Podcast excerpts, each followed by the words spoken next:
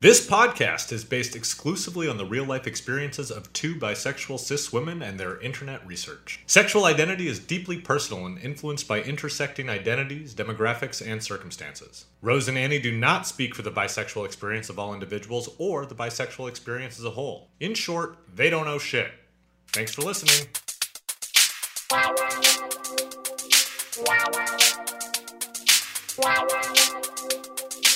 Do you remember when people used to say she's fat, pretty hot and tempting? She fat? Yeah, fat with a ph. Yeah. pretty hot and tempting. Pretty hot and tempting. I do remember that. I don't know how I feel about It it. was a dark time. Yeah, I don't know if I want to unpack it too much, but Can we bring fat back? like, like ph, Yeah. like that's fat. Yeah, definitely. Like I say, dope, gnarly. I feel like those are all in the same vein. Furry scrunchies are coming back. So I think fat is going to come back too. That's the next. and I think like velour tracksuits are on their way back in. What about like YM magazine? Oh my God. Yes. Does is it still around? Has YM been running since 1993, or do you think they have an Instagram? What about like really shiny, light colored lipstick? Yes, I think that is back. That's like very in for the like Euphoria style Yeah. makeup. What about blow up furniture? Yes, yes, this is what I'm talking about. What about those blow up aliens that you won at like carnivals? Yes. Are th- those never went away, right? I don't think those ever went Yeah, away. What about like spaceship aesthetics? Like like spaceship home furnishings where everything's like chrome or white Mm-hmm. and like very shiny and round. Yeah, I feel like there was a weird divide between the early 90s and the late 90s, and that was very late 90s. Early 90s was more like grungy. grungy. Yeah. Yeah. Yeah, it's definitely like early 90s was coming off of like 80s and it was very like androgynous girls in flannel and overalls, mm-hmm. ill-fitting stuff, which I think is what's kind of back right now.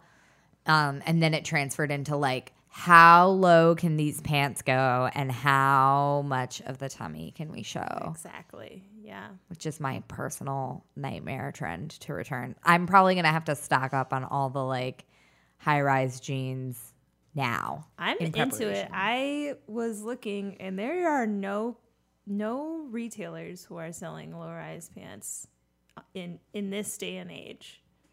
Do you are you a low rise kind of gal? I love low-rise pants. I love showing off my butt crack. I Okay. just love it. I love when people toss little coins in there. Yeah, yeah, yeah, yeah. Get the coin slot going and play the game. Hmm. Hmm. Hmm. Buckle still sells them. That's what I found out when I googled it. Have you looked at like limited too? You might not fit. It doesn't. It's not around anymore. What limited Yeah. is the limited still around? It's, it went out of business like ten years ago. Fuck. Okay, so there is definitely a market. I you, I honestly think we could make like limited tutu for the Two two. 20 somethings. Limited squared. Limited squared and people would be like, "What does it mean?" cuz I wasn't alive. Yeah, it'd be it'd be vintage. Anyway, speaking of history, Our personal fashion history. right, we're gonna talk about history today. But before we do that, let's introduce ourselves. My name is Annie, and I uh, go by she and her. Those are my pronouns. And my name's Rose and my pronouns are also she and her. And we're here to provide some context about the bisexual experience by sharing stories, getting advice, and talking about queer people we like. Annie, did you know that today, October 16th, is uh, pronoun day? I did I did know that, but only because of the Hello Goodbyes Instagram account at Hello Goodbyes. Follow us on Instagram. Follow us on Instagram. You can tell that Rose is the one that that updates the Instagram account because I found out because I follow the account. Um, yeah, yes, you should follow us. But also, although pronoun day will have passed already, it's a good opportunity to remember the things that we are thinking of today. So, respect other people's pronouns. This is a big one for me. Don't get hung up on they, them being singular. It doesn't make you seem like you're really good at grammar. it makes you seem like a douchebag who doesn't want to respect someone's pronouns. For a while now, the dictionary has said they, them can be singular. You used to be only plural, which I learned today. You was plural, and then like thou, thee was all singular. So they, them has been used as a singular pronoun since like the 1300s. It's not you're not whack to do it. You should do it. Um, a way to normalize if you're cis is to introduce yourself and introduce your pronouns.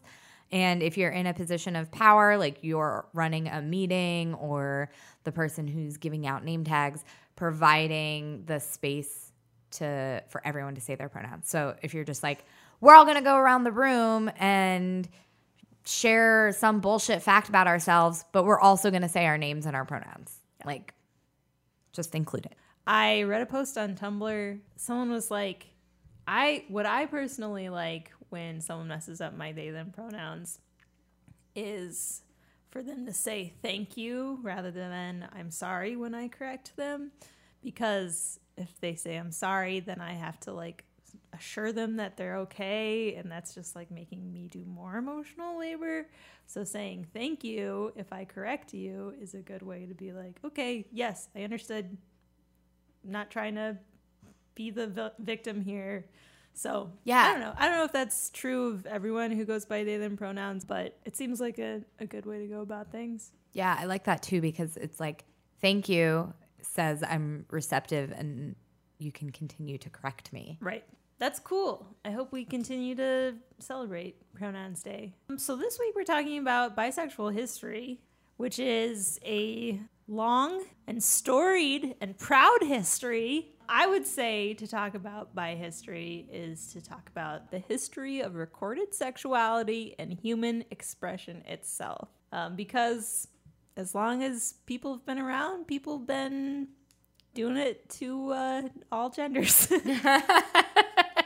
Yeah, I think it's, I feel like it's really difficult to examine bisexual history apart from LGBTQ history because oftentimes people who have queer relationships with a variety of genders are considered monosexual. Yeah.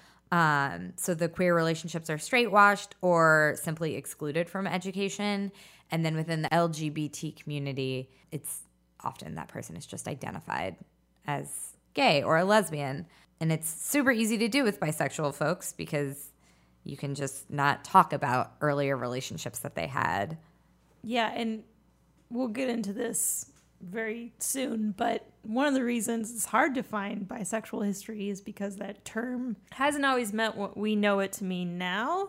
Um, and, you know, even if it had meant that, I don't think most people in ancient or relatively modern history also would have felt comfortable identifying as that or anything other than straight Yeah. uh, up until very recently. Yeah. Um, as far as ancient history goes, I was able to dig up a little information about ancient Greece, Rome, and Japan. Uh, they've all been studied as civilizations that normalized same sex love, even though I would say overwhelmingly all of the sources that I could find referred to men uh, who had wives and were married to women um, and had families with women and or had families with women um, but who also took male lovers. That seems to be what we know about as far as bisexual history in, in ancient times. I should also say that there is some recorded history of indigenous peoples in north and south america. Um, they were often observed as taking double roles in society um, usually, the double roles were those inhabited by men and women. Colonizers obviously weren't on board with this. They were they were bringing with them a lot of culture from Europe um, and condemned these people as sodomites. Uh, but within their own communities, they were often revered as religious leaders and considered very valued citizens. May I ask you, is that the the same? And I know very, very little about this. Um, is that the same as the third gender idea in a lot of indigenous? Yeah, yeah. I think it's often referred to as two spirit. It's that's kind of, as I understand it, a word that's used like because so many indigenous cultures in North and South America had this happening in their communities and um, they have their own words for it. So two spirit is kind of like the word that everyone says to refer to these people within distinct uh, indigenous communities. But yeah, in a lot of in a lot of ways, it was a third gender. Cool. But it's hard to talk about like in the white European context that we're so used to. Because we're know? stuck in the binary. Because like, I don't even think a lot of those cultures would fuck with gender at all. They'd be like, "What the fuck are you talking about?" so like describing it as a third gender is really not not very helpful because it's there's like not the idea of gender is so different.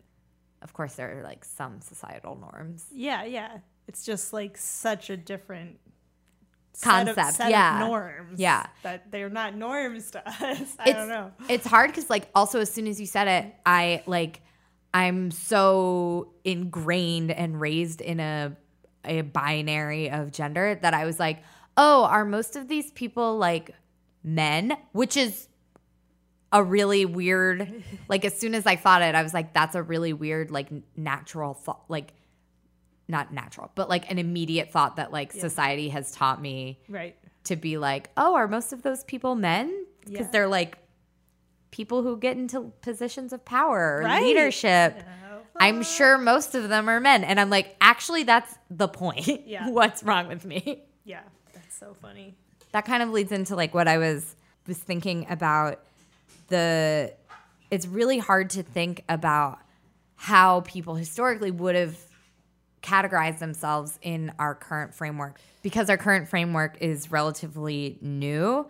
So it's hard to say if people would like even privately own bisexuality, pansexuality, omnisexuality, whatever, because we just like those words and terms didn't exist. Right. Exactly. And I think there's also like compulsory heterosexuality.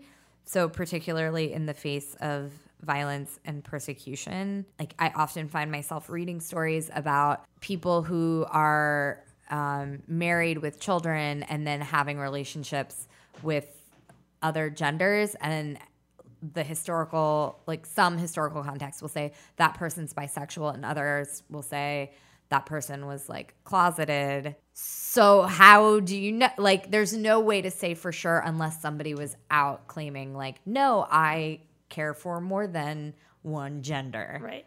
Yeah. so it just makes it challenging, and especially because like things like that still go on today. Like people are still compulsorily in heterosexual relationships. Yeah. So Totally. just a note, it's a tough one. Yeah, it is. I mean, this is this is why it's important to have bisexuals who identify as bisexuals out of the closet and saying like, "Here's my experience." So you don't have to guess anymore about any. You don't have to guess about anything. You can know. That's why it's important to have a term like bisexuality, which we didn't always have. But we did eventually get there. um, although bisexuality very early on, not that early on, bisexuality as a term was used before the late 1800s to refer to an event involving both sexes. So like you would say like oh the the ball last weekend was a bisexual event. Both sexes were present. Or to refer to people with male and female sex organs. I mean that one bisexual events kind of fucks me up because i'm like bisexual event sounds so fun. Um, but referring to people with male and female sex organs as bisexual it's like okay yeah two sex yeah okay Mm-hmm. Yeah. i see i see it although you know now we call it intersex that's the term i'm familiar with i'm i wonder when that switch happened like when Yeah. we started saying intersex and bisexual meant something else i should have looked this up I don't know. Yeah. I guess it might have been because the word bisexual was used in a, uh, a book it was an English translation of Psychopathia Sexualis, a book by Richard von Krafft-Ebing, a Great Austrian, German accent. oh, sorry. Great Austrian accent. Austrian, an Austrian psychiatrist. We have the English translation of von Krafft-Ebing to thank for bringing us such terms as sadist, masochist, homosexuality, necrophilia, and analingus. Ah, the all ass diet. the all asked. Von Von Kraft Obing was a pretty fucked up dude. he had some wild things to say. I'm not gonna go through them here, but he, he is he is the first person, or rather, this English translation of his book is the first text where bisexual appears in the sense that we basically know it now. Another Austrian psych- psychiatrist, psychologist, dude, Sigmund Freud, uh, cottoned on to von Kraft Urbing's language, re human sexuality, and he discussed his theory of innate bisexuality in many of his works. I'm going to give you a quick summary of his theory of innate bisexuality, which I drew from a 2009 paper called Bisexuality in Psychoanalytic Theory Interpreting the Resistance by Esther Rapoport. This is the quote that explains innate bisexuality. With ontogeny recapitulating phylogeny, a child is polymorphously perverse, lacking a solid sense of itself as either male or female and clueless about the ultimate goal of sex, supposedly procreation. This child can enjoy any form of sexual activity, not so an adult. Um, so if you don't just automatically know what that means, yeah, I was gonna say like um polymorphously perverse sounds like a dope like heavy metal album. Sounds so cool. Yeah. I didn't know what it meant. I had to look it all up. I had to like translate this word by word. uh huh. Yeah. Uh, basically, what Freud is saying is that children can imagine getting sexual gratification from shit adults usually don't get sexual gratification from, or some adults don't. So, like, sex with either or both sexes. Maybe because, and he, he thought this was maybe because um, they don't really see themselves as male or female yet. They don't completely understand, like, the social and physiological constructs that make up men or women uh, and they don't know anything about sex and how sex works. Is this theory true?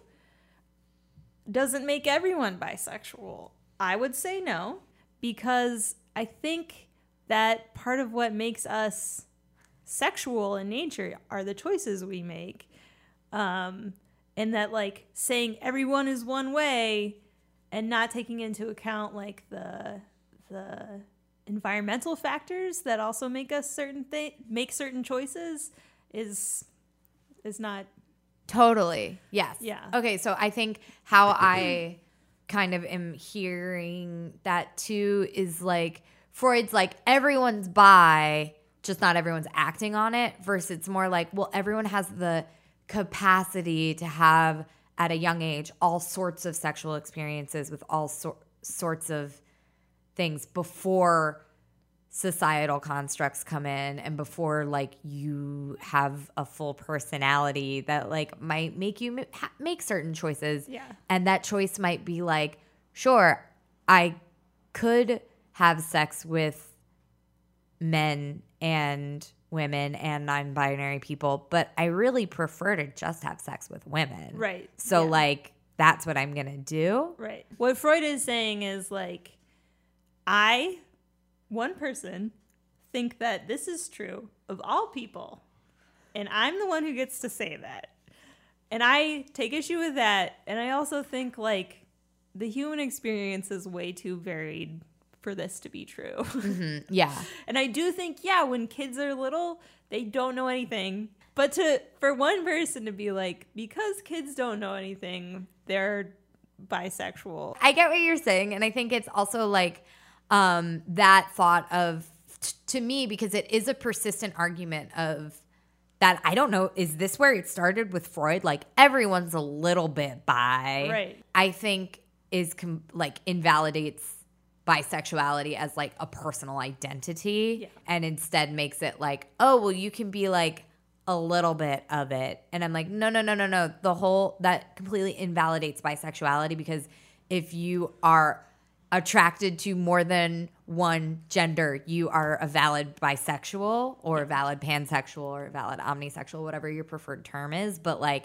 you're valid. You don't have to reach a tipping point of like, I'm 50% gay and 50% straight because those are two separate identities from bisexuality. Ooh, Yeah. I just got hype on Freud. Okay. I'm with you. I'm in the hate Freud camp. Yeah, he wasn't part of this community and he started saying stuff and people started like listening to him. He was a famous famous dude, uh, including Jung. Um, he also had to write about bisexuality after Freud. And then a bunch of other psychologists and psychoanalysts brought their thoughts to the table during the 20th and 21st century, despite not identifying as bisexual and or queer um, and basing their interpretations about queer people on like very little conclusive scientific study or like conversations with queer people. So I don't know. I just find it troubling that that was that was a person that would go on to like influence legislators and doctors. Another person that I think bears mentioning as I wrap up my discussion on early bisexuality and the history of the word bisexual uh, is Alfred Kinsey, who we talked about on an earlier episode. Um, but he is perhaps the first person to actually study bisexual people by talking to them about their experiences. Uh, Kinsey himself identified as bisexual, or as we discussed, he has been identified as bisexual by biographers because, uh, for a number of reasons, he may not have used that word or may not have felt comfortable using that word. But he openly had sexual interactions with men while married to a woman. He probably wouldn't have used the term bisexual because he was like, I'm on this thing called the Kinsey I'm scale. Have you heard of it? For those of you who didn't listen to our earlier episode, the Kinsey scale is basically saying from zero to six, are you gay to straight or somewhere in the middle? So in 1948, he released his first reports. The first one came out about the sexuality among men. 46% of the male subjects, um, quote, reacted sexually to persons of both sexes in the course of their adult lives, with at least 37 percent having at least one homosexual experience. And then there's further breakdown among those numbers. And when he released his report later that year about sexuality among women, he noted that 7% of single females and 4% of previously married females um, scored about a three, so equally heterosexual and homosexual on this Kinsey scale. So it's interesting that they they kind of measured them differently so it's not like an apples to apples but i think also it's important when looking at that kind of those numbers to take into account that like women's sexuality wasn't really given much of a place no. and wouldn't be for a long time and arguably still isn't. It's just good to note that like this early exploration of sexuality was done by men and certainly done in an arena where like men are and were taught at a young age to like talk about wanting to fuck. Um, in a very heteronormative type of way. So it might not be in a private setting where you're going to be not have to share it with the public community to talk about that and the variety of different people and scenarios you want to fuck versus women. You're not encouraged to speak privately about sex Yeah. or publicly. Yeah. Not to say that I think it would be easier for men to talk about same sex relationships. I think that's a different issue, like on a public spectrum, but scale. Um, Yeah. yeah, sorry, that was a tangent.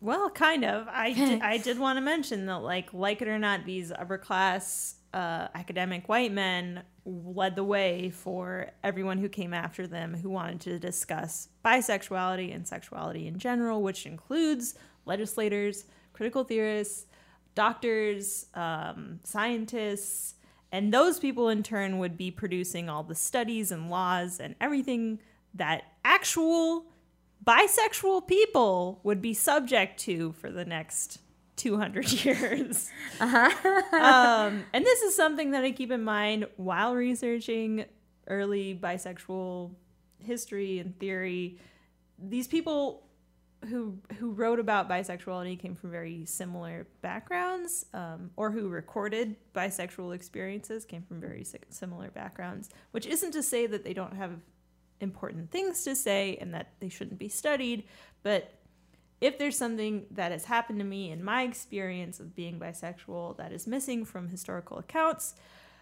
I remind myself that rather than feel invalidated, I I keep in mind that my perspective as a woman was probably not considered and definitely not respected um, when being written about and discussed by so-called experts.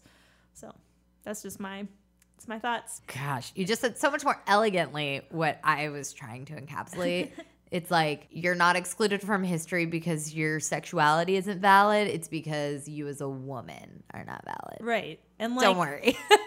if you're not white, then it's doubly so. If- and if you're not on the in the gender binary, then it's yeah, it's just compounded. yeah. Yeah, I think it's easy to get kind of also like fuck those like straight white cis men for doing that, but it's super tragic to think about how bi erasure exists within the LGBTQ history. They are often not talked about as much as some of the monosexual leaders are. It's kind of a bummer. So I wanted to pull out some of the key things that I learned from doing this research. When I was doing my research, they're rarely pulled out separately. So you often has to have to look at just like LGBTQ history as a whole and then dig through. One thing I was looking through CNN's like key moments for like the LGBTQ movement. And every time a politician who was openly gay or lesbian was elected to a position, they'd be like first openly Lesbian. gay senator Right. or yeah, first lesbian, whatever. And then we get to Kate Brown, who's governor of Oregon. and- Openly bisexual, self identifies as bisexual. Yes. And they list her as like the highest ranking LGBTQ elected official. And I was like, wait, what? She's all of them? She's all, yeah, like she's all of them. She's just representative of the community. It's so, it was just so interesting. And I'm sure no one who wrote that article, read that article, posted that article thought, what, like, why are we not saying bisexual? right. Yeah. But definitely the word bisexual did not occur on there at all, except for like at the top to be like, that's what the B stands for. Yeah.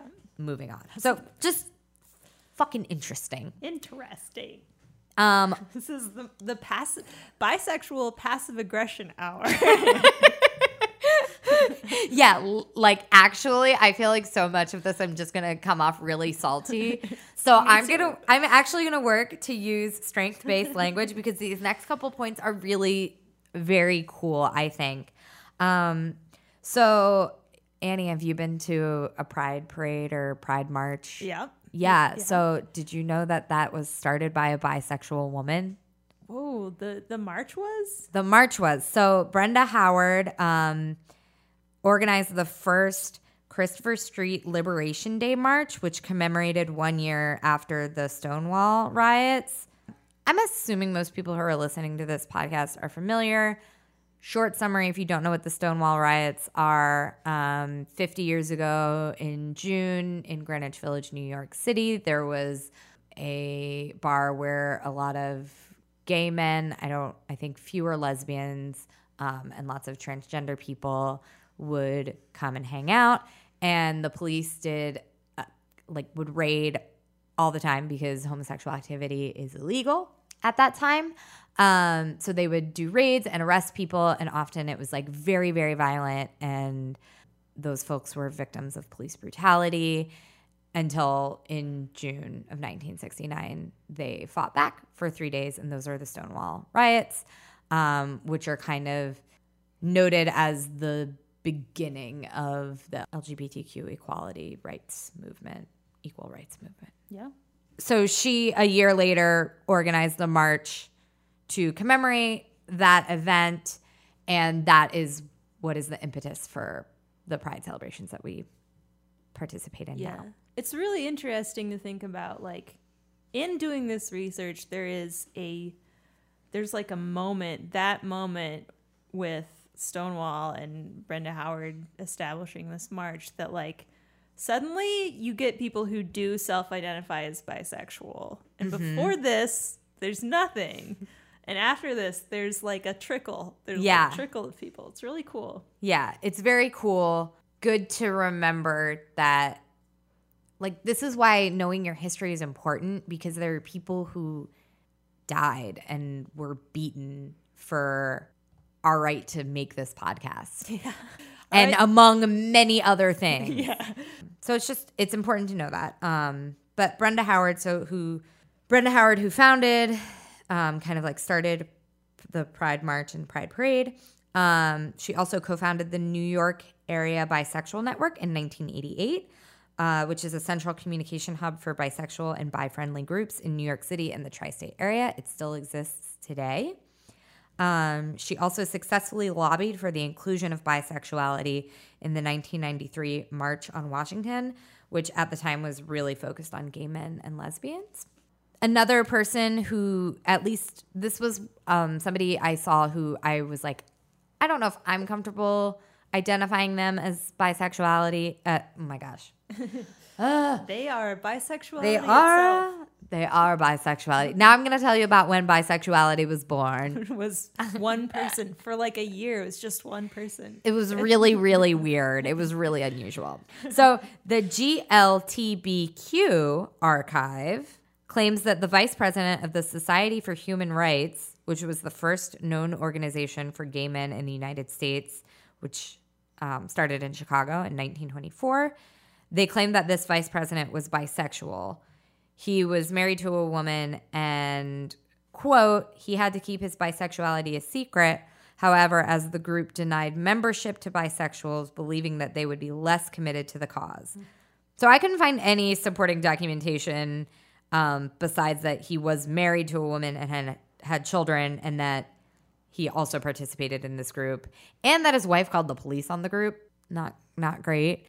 So I like perhaps he was bisexual, perhaps he was performing some compulsory heterosexual. yeah, that's that seems to be a trend in a lot of pre-Stonewall history. Is like, was this compulsory com- compulsory heterosexuality, where like a man was married to a woman and had to do that because of society, um, but you know he had sex with the men, or was it was it bisexuality? We Yeah. don't know. You have to tell us. We don't know. And it was 1924. Yeah. So that's 45 years before Stonewall. Right.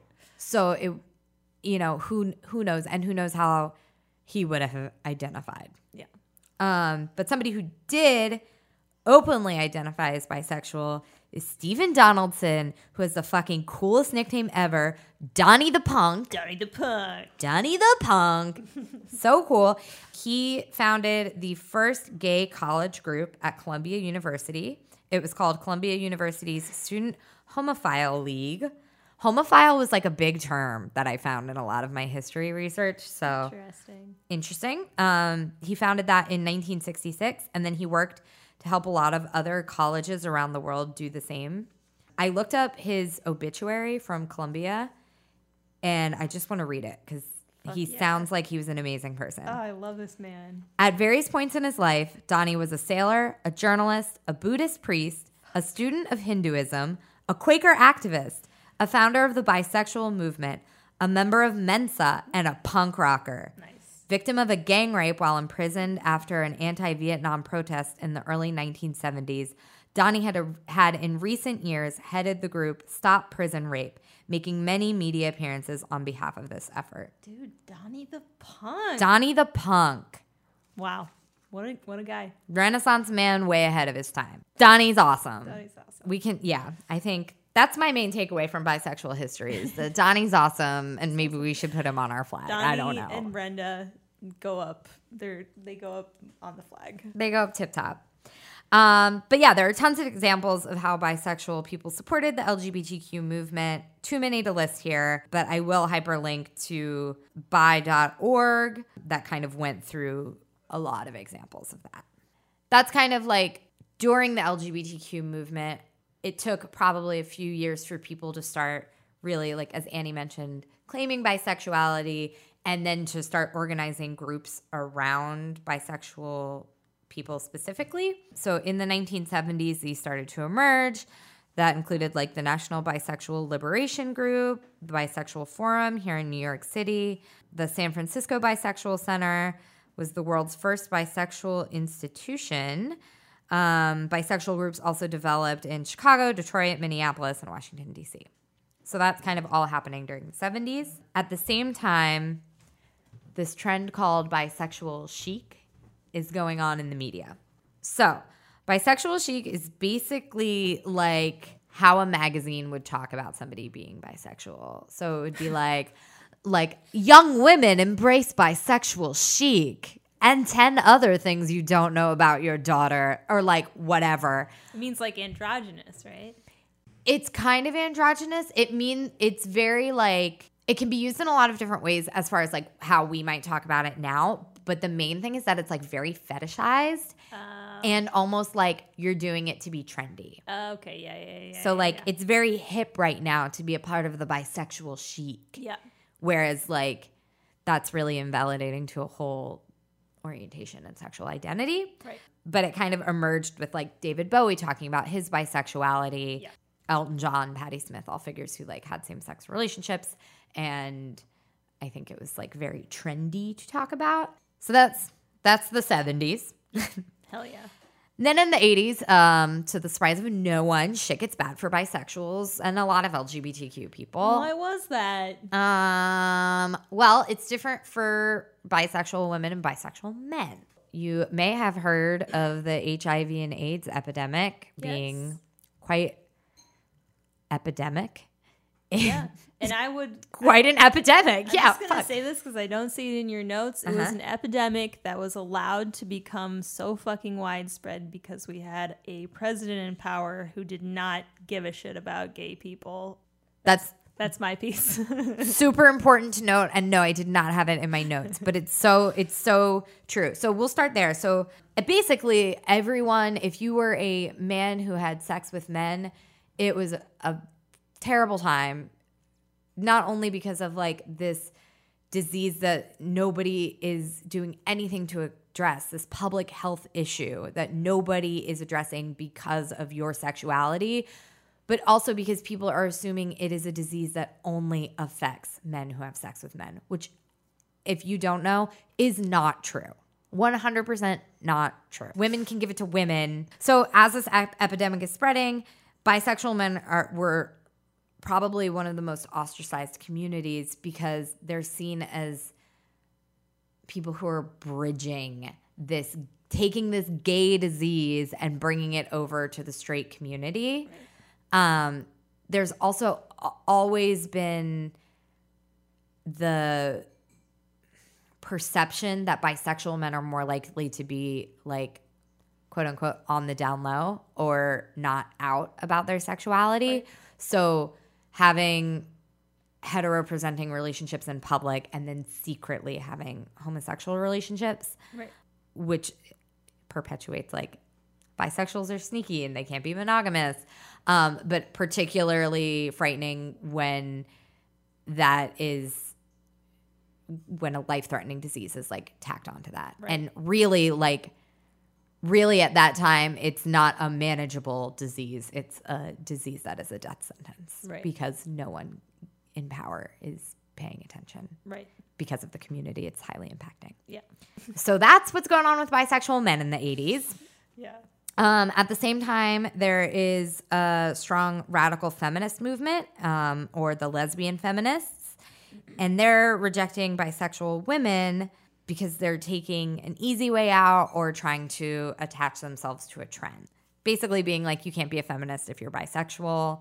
There's a whole time period where they say a lot of really fucked up shit about homosexuality on for both men and women like all different types of like radical feminist groups during this time period were saying some like really hype things that now you'd be like, whoa, what the fuck? I don't want to get involved with that. Like gay men, one thing that I read, um, God, what were they called? They were like the red stocking wing or something, but it was gay men are uh, the most misogynist because they're trying to reject women and like they're the worst thing for like the feminist movement.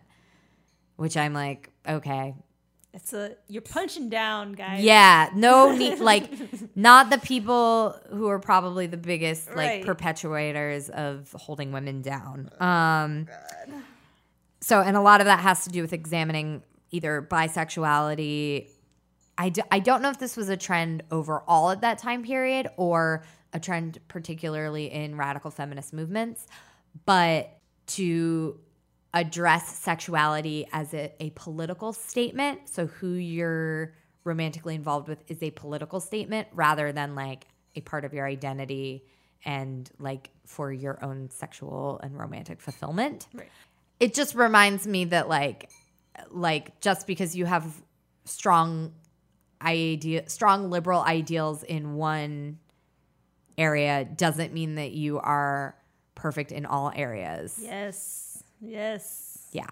Yeah, and just because you are conservative in one area does not mean that you are not liberal. In other areas. Just because I'm gay doesn't mean I'm not straight, as as Lil Nas X once wisely said. yes. There's nuance. There's nuance. You don't have to be one thing. Yeah. And sometimes that's sometimes your bad things are very bad. Yes. So yeah, that's all the bad shit that was happening um, for bisexual men and bisexual women in the 80s. That catches us up to the 90s, which is when we were born. So, like, that's not, I don't want to talk about that as history. I don't Yeah, like some of us were not born in the 90s. Some of us were born in the 80s, but oh shit, you were born in the 80s. I'm so sorry. yeah, dude.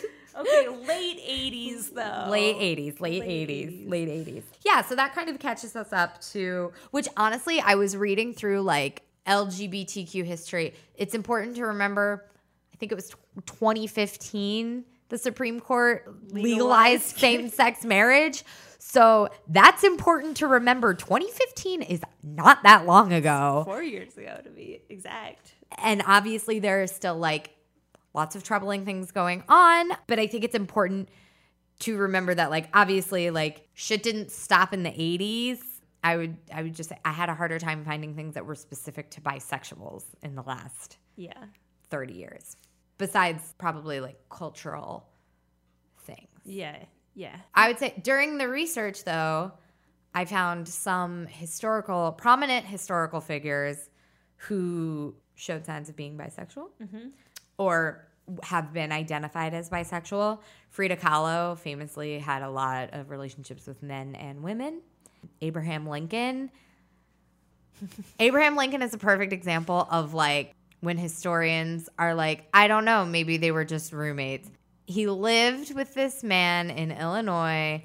They shared a bed for four years. they stopped living together only when he went to marry Mary Todd. And they had a huge fight when that happened. And they wrote love letters to each other all the time that are very like, I want to touch the softest part of your skin. like, you are so tender and beautiful. I don't know about you guys. That's not how I talk to my roommate. I wish I wish he were alive today and could sit down here with us on this podcast and be like, yeah, it was it was love. It was love. If Abraham Lincoln comes back from the dead and come to come on our podcast, Yes. I'm gonna be like, get to the Oval Office. You have bigger We fish to you." fry. That's so true. Um, and then also Anne Frank, who, uh, if you look up the unedited version of her diary, she writes a lot about having sexual feelings for both men and women, Yeah. boys and girls. Yeah. She's a teenager, so She's a teen. Um, I had some people that I also found. Uh, Edna St. Vincent Millay, prominent bisexual writer, Pulitzer Prize winner June Jordan from or who grew up in Bed-Stuy, this very neighborhood, a writer, bisexual. Uh, Walt Whitman is just like Abe Lincoln. Um, wrote a lot about dudes and their bodies and how amazing they were. Which doesn't, I mean, like that, that feels dirty saying that he's bisexual, but like, Maybe he was vicarious. oh my God. um, John Maynard Keynes, father of Keynesian economics, one of my favorite historical figures of all time. Seriously, his life was fucking wild. You need to go read a biography of him. He's a great guy. Do you have one I can take? I don't. I I can recommend one to you though. Okay, cool. He just liked love, you know. He's one of those people who's like, I don't know. He seems really cool. I don't know anything about economics, but I I like what I read about him. Uh, Susan Sontag self-identified as bisexual, so that's super cool. You know, people have different opinions about her opinions. There's a ton. There's a lot of rumors about people who were or maybe were not bisexual. Um, a lot of these people probably couldn't identify as bisexual, as we mentioned. Uh, a lot of people we didn't put in here because they were a little problematic. I mean, everyone's a little problematic, but there were some people that I was like, I'm going to pass on this one.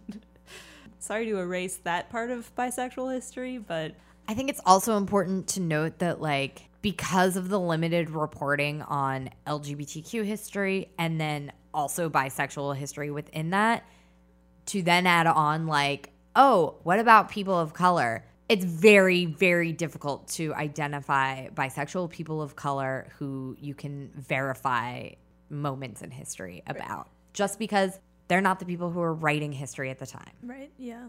So it's important to remember that as a part of the erasure Yeah. as well.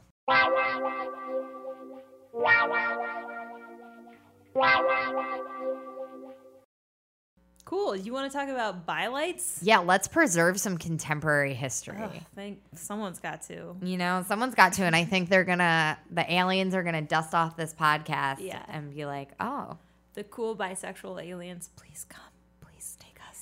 Please. Wanna- take us away from this planet. yeah, I bet aliens would be like, two genders. You guys are a fucking joke. Are you kidding? We have 18 to catch up. Get with it. And then once you turn 40, it triples. You're like, whoa, okay, wild. Very cool.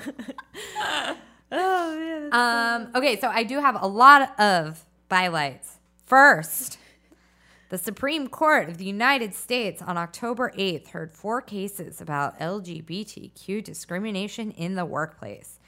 Three of these cases were grouped together, and they were instances of men being fired um, allegedly because of their homosexuality. And then the second case is of one woman who was fired after she told her employers that she would be living as a woman. She's a transgender woman who no, had been working as a man. right. Is that the uh, correct way to say it? That's how people have been s- saying it on the news in a respectful way, I think. Yeah. Has had been living and working as a man, but then she told her employers that she would be coming in as a as a woman. Yeah. The title that this is challenging uh, or that is in question is Title VII, which protects people from discrimination in the workplace.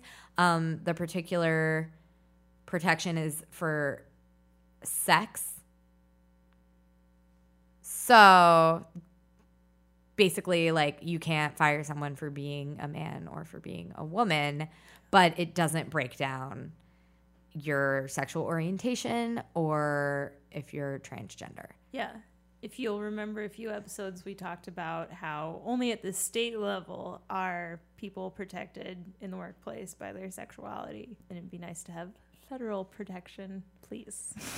That would be great. Um, I think it's also interesting um, thinking of it from the the arguments of it are interesting to me because I, I think it's easy for me to have an emotional reaction where I'm like, well, it's just the right thing to do. But I'm like, okay, but is it a legal right that we have written into in into our statutes? Um, And I think the argument here is really accurate because it's like, well, if you were a woman who was married to or dating men, you would not have been fired. But because you are a man who is married to or dating men, you're not conforming to like the expectations of male presentation. So you're being Oh, fired yeah, because interesting. because of your sex and that. And to me, I'm just like, well, the transgender is obviously you're being fired because of your sex. right. Yes. That one I don't even feel like it needs the argument, but I thought that the the case to me was very obvious. It's it's interesting. It does bring into question like what is what is our perception of sex? Like what is sex? yeah. What is it? Yeah. Yeah. Um, so along the same kind of like political lines, nine Democratic hopefuls participated in a town hall on LGBTQ issues. To be totally honest, I didn't read anything about what they said about that. But at that town hall, Elizabeth Warren dropped her LGBTQ rights and equity plan, or sorry, her LGBTQ rights and equality plan, which included a lot of examples, statistics, and action items that specifically called out bisexuals, which I thought was great. And it included a lot, like a ton of actual things that she would like to do, but specifically for bisexuals included ending the blood donation ban for bisexual men and gay men, and then supporting greater diversity in medical research, especially for bisexual and transgender people. Hell yeah, EW. Fuck yes. Um, moving on to pop culture. Pop culture. RuPaul's Drag Race, which I've never seen. I've seen every single episode. Have you really? Yeah. So, do you want to talk about Scaredy Kat? Sure. I I actually didn't know this until I read about it, and then I furiously Googled like "scaredy cat not gay." uh, but apparently, the RuPaul Drag Race contestant "Scaredy Kat" came out as not gay, which is interesting because I think there's typically only been people who identify as gay. Um, although I don't know, maybe that's not true. I- I'm now realizing that there are probably some people who don't Mention their sexuality? Yeah. Yeah. because they would probably get fucking torn apart on Twitter. That's what Scaredy Kat was like. I was super afraid of going to the show and the other queens like passing judgment. Yeah. and then also like public perception. I think there's an added layer because Scaredy Kat said they don't identify as bisexual or pansexual. They're just in love with their partner, whose name is Bear, who I believe say if I I think Bear is female identifying, but Bear also does drag. Hell yeah. Yeah. That's great. Cool. And then the show Big Mouth on Netflix just released its third season, and they have a character who at the end of last season was struggling with his sexuality and being attracted to both men and women. And I have not seen this episode yet, so I can't say for sure. But apparently, a new character arrives and says, I'm pansexual. Somebody's like, Is that the same thing as bisexual? And they're like, No, because bisexual is too binary. Like, it doesn't include outside of the binary. Someone did not do their research. Someone did not do their research and dragged bisexuality. Cool. Uh, the co-creator has already issued an apology. Again, I haven't seen the episode. I haven't seen the new season, so I can't attest to anything. They're usually very like it's a cartoon for adults, and they're usually very like educational and informative on a lot of interesting issues and pretty open-minded. So I wonder if that w- was a comment that came from not knowing what you were talking about. Right. And if maybe the rest of the representation is good, I can't say. Write us in and let us know if you've watched it. Yeah, I've never seen it, so let us know if we should, I guess. Yeah, like should I watch season three or should I protest? Yeah. Is it canceled? I don't know. Are we canceling this? Just kidding. I don't think anybody's canceling things for biphobia. Yeah. Sadly. We're not, we're not there. Not sadly. I don't feel that way. Not sadly. Yeah, but I don't I'm not a cancel person. No, me neither. And then Harry Styles, long time rumored bisexual, pansexual. All of his fans want him, so they're like, please give me a shot. um, he released Lights Up on National Coming Out Day, and people are straight up like, This is a bisexual anthem. The video is like both men and women um, and people of all sorts of genders like tearing at his body. I've read I read different things. I tried to watch it on the subway and I only got part of the way through, but pe- some people were like, "Oh, like him like being touched by people," and other people were like, "All out pansexual orgy in the video." Oh like Harry Styles comes out as bi, and I was like, "I don't know, maybe not." so I I listened to the song and I looked at the like genius lyrics in the spot in Spotify. Yeah. And it was like, it's about a breakup. I don't know. Harry Styles has said that he's an ally, but hasn't ever identified as anything. So, Well, I believe him. Yeah. And finally, we have another downer content warning death, murder, hate crime. Hate crime. Hate murder? I feel like hate crime's a little light for when somebody's killed. Yes. So around noon today, NBC released this news that Brian Wasswa, uh, a 28 year old Ugandan LGBTQ activist, was killed. This was in response to him kind of sounding the alarm that Ugandan politicians are threatening the LGBTQ community. They're saying that they're going to reintroduce a bill from 2014 that's known as the quote unquote kill the gays bill that increases the penalty for homosexual behavior from life in prison to death. So that sucks. Sorry to end on that note. No, that's It felt it felt too weird to go from serious news to like and a cartoon dragged Right. bisexuality. right. I wish we could stop having bad news. Yeah, me too. I was gonna say like so that we don't have to have these awkward moments where we're just like, uh, it's terrible. There's nothing you can really say to transition to the next thing. But I was like, no, you know what? I just wish it didn't happen at all. I do have a Bising star. Uh, mine is Lilly Singh, the history making Canadian American bisexual YouTuber. She just got a contract to host the first late night show. Well, she didn't just get the contract, she got it like probably a year ago and just had her first episode of uh, her her late night show. She's the first late night host who identifies as bisexual. She rose to fame via YouTube, where she began making videos as a way to explain her struggle with depression. Um, and she came out earlier this year in a tweet that reads Female check, colored check, bisexual check. Actually, the checks come before the word, but you get the idea. Uh, throughout my life, these have proven to be obstacles from time to time, but now I'm fully embracing them as my superpowers. No matter how many boxes you check, I encourage you to do the same. And then she did a little X, which means kiss. Um, and that's some strength based language, which is great.